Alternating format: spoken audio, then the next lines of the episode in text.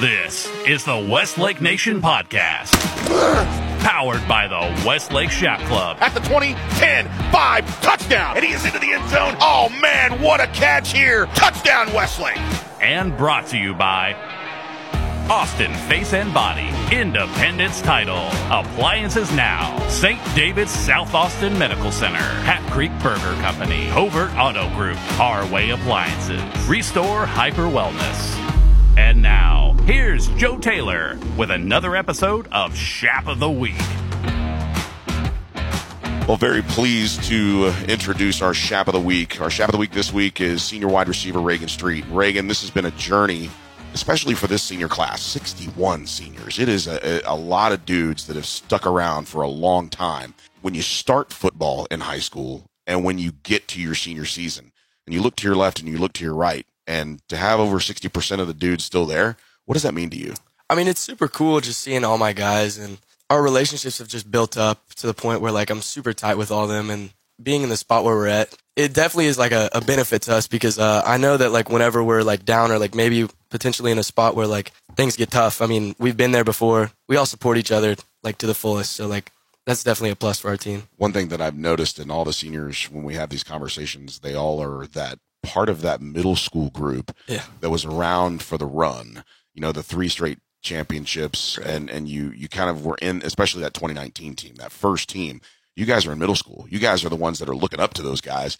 Take us through that experience and what you remember from just being a fan. Man, it, it comes so fast. You you actually don't expect it to to be in this position so early. You're like, uh, I don't know. It just looks so far away, and you're like, oh, they're winning championships and stuff. Like those are the seniors. That's a long way away, and all of a sudden, bam, you're a senior. Yeah, I mean, it, it was just cool to like we like we don't have to establish that. That's already our culture. So we're just kind of following suit, and uh, we know what we have to do. So And the wide receiver room is a special room because you're you're dealing with guys who have done really really well, part of those championship runs, and guys that you actually saw and you got to work with. You Yeah. know, as as a sub varsity player, you know, you got to watch Jaden Greathouse work. You got to watch Keaton Quebeca. You got to watch all of these guys that that, that kind of came through. What are some of the things that you learned watching those guys uh, about how to practice, how to prepare to play football? it's a lot about uh, the things as as a receiver that you need to be able to do, like what you do without the ball.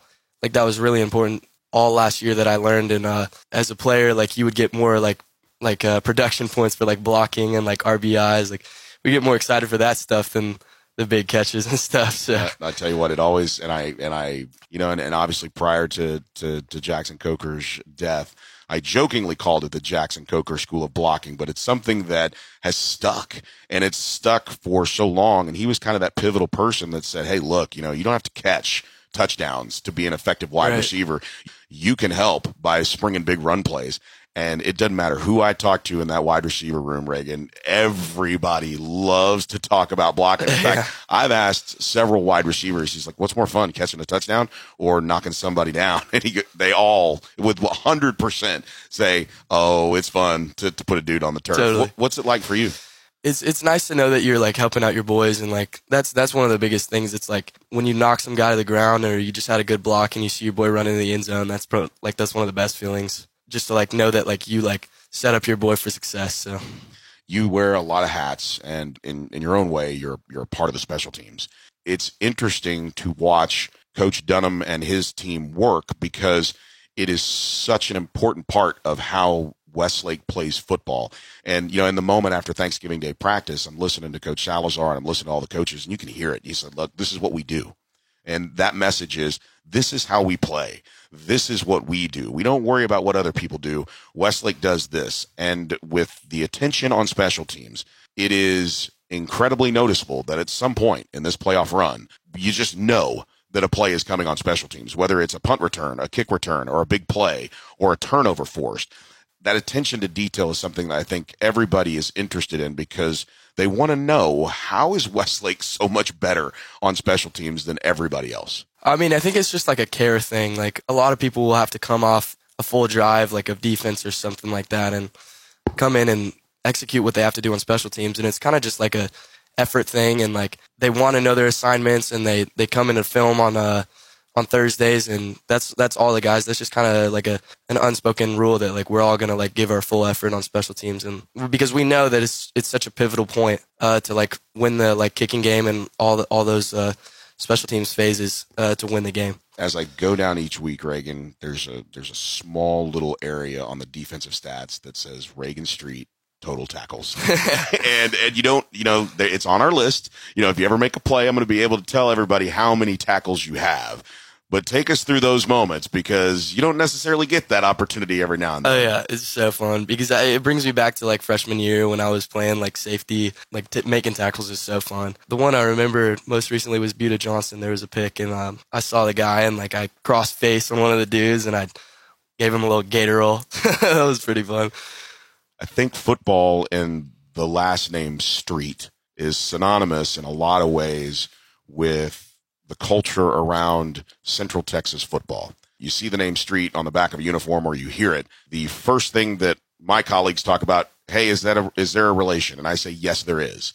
However, it's unfair, I think, to talk about your uncle, your grandfather, your dad, because this is your experience. But your granddad, your family, your dad, your uncles, all of that is kind of a part of what makes you you.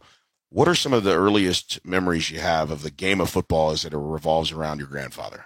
It was a little bit of a a weird thing to go out and just see people like recognizing my my grandpa, and then like when people would go up to my dad and like hear his name and be like, "Oh my god," because I like I didn't know. Uh, I just I was around the, the game of football a lot growing up, and just like uh, higher levels levels of football, and um, it instilled that in me to like that was something I really wanted to do from a from a young age.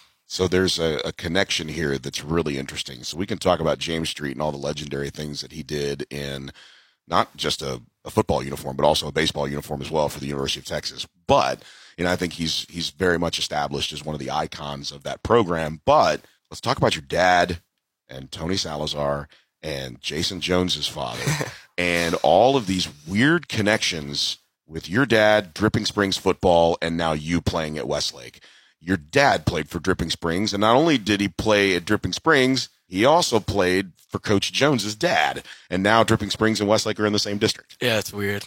Definitely weird. Yeah, it was it was pretty cool when I when I noticed that connection that uh that the coach I was playing for kind of was my dad's coach's son, which is definitely interesting and like I don't know. It, it's also cool because every time I make a play, uh, one of the first guys that comes up to me is Coach Jones's dad, and it'll be like super excited for me, and it's just like I, I don't know, it's kind of weird to like think about like how he was watching my dad like make plays on like for Dripping Springs back in what the 90s yeah I mean, and and uh, you know westlake at the time uh, a huge huge team in the 90s right. obviously. And and ultimately you, you you look at your dad and say okay he played football. I'm going to play football. I've got football in my genes. How am I going to carve out my part of it? When did you have that aha moment here at Westlake where you said, okay, I think not only can I, I think I'll be an effective wide receiver, but I'm going to have an opportunity to start. When was that moment for you? Uh, I think it was just like throughout my whole career, I knew it was going to be tough since we had like really uh, good receivers, but I was always just working really hard and I always just kept a level head and like was like I'm gonna work to maybe get an opportunity one day. And then uh, coming into this year, I saw that there would be some open spots, and I was like, all right, I'm gonna work really hard. I mean, this year when almost in the second game, I, I think it was in the second game I got my first catch, and it was like it was like a big third down too. And I was like, all right, I'm I'm definitely gonna have some opportunities this year, and just like throughout the year, it's kind of panned out to where I did get some opportunities. With the street name and with the street legacy, you know, you have your grandfather, you have your uncle was a pretty good player here. Uh, you know, and, and the thing about it is, is you, you talk about Huston Street in the Major League Baseball pantheon and and what he was able to accomplish for the Texas baseball team, and and of course that name being a big part of it.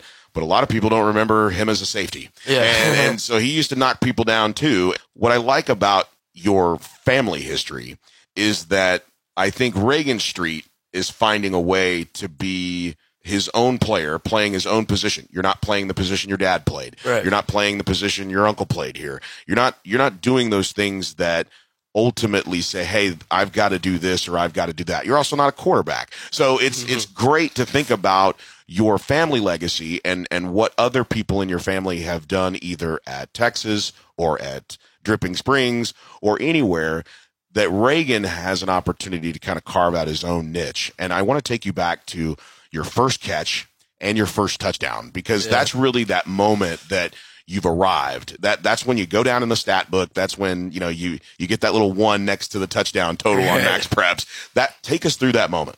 I mean, it was super cool because it was just like something I'd always looked forward to. And uh, when it actually happens, you just kind of like you. I mean, I'm just happy to be like giving to my team and like making a positive impact and uh, just something I worked so hard for to be an effective player on the field is super cool. Especially when it's just like you you have so many good players ahead of you, and you're like, how am I gonna make an impact? And then it just kind of pans out, and you see like there's definitely a spot here for me to like make plays and stuff, and that's super cool. Who's the first person you found when you caught when you caught that first tutty? this is kind of a funny story. The first time uh, I scored a touchdown sophomore year, I think it was Carson Campbell. I found him in the end zone.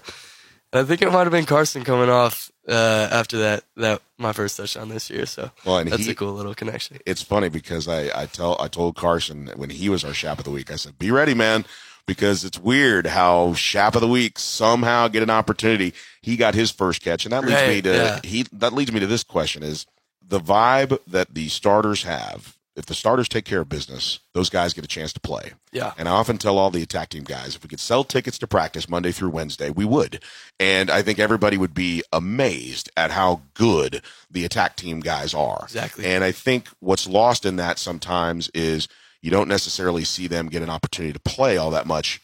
But when they do, especially when you have the Turkey Bowl, when Yeah. they get that opportunity, the vibe and the energy around practice and around that game, you, you see all of the starters Yeah. they're right there and they're just so excited for these guys. You were that guy once and now you're the guy cheering those guys on. Uh, it's super cool. I don't know. Just as a receiver room, we're super tight. Whenever those guys, those are my best friends. So whenever those guys get in the game and make plays, I mean, it's, more exciting than when I'm out there. So that's just like always a great thing to see. Like when Campbell had his first catch, it was so loud on the sideline, and we were all like super excited. So that's always fun.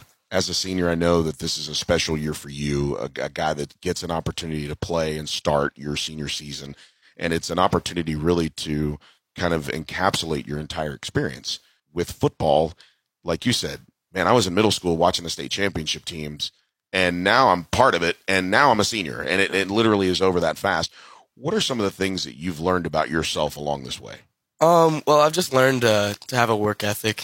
Uh, that's that's one of the biggest things. Just uh, because waking up early, like especially in the middle of the season, is really tough because you're like, you have to think about the fact like when you're going to play Akins, it's like it's hard to find motivation, but you also like you're like I'm practicing for a week 14, 15, 16. So I mean, that's one of the things that uh, I've definitely learned is that like you gotta you gotta maintain that work ethic even when it doesn't seem like it matters because now that's paying off for us. The fact that we we worked so hard earlier on in the season, like we're we're clicking on all cylinders right now. So there was a play last week in the playoff game, and you start to play a team like Reagan, and you realize, okay, business is getting handled early. Yeah. And then you get hit in the mouth a little bit. And there was this play, just a high arcing pass that you were able to to catch close in. And it seemed like when a big catch needed to be made or a big play had to happen on offense to kind of get Reagan out of the way, there was Reagan Street or there was Brody Wilhelm.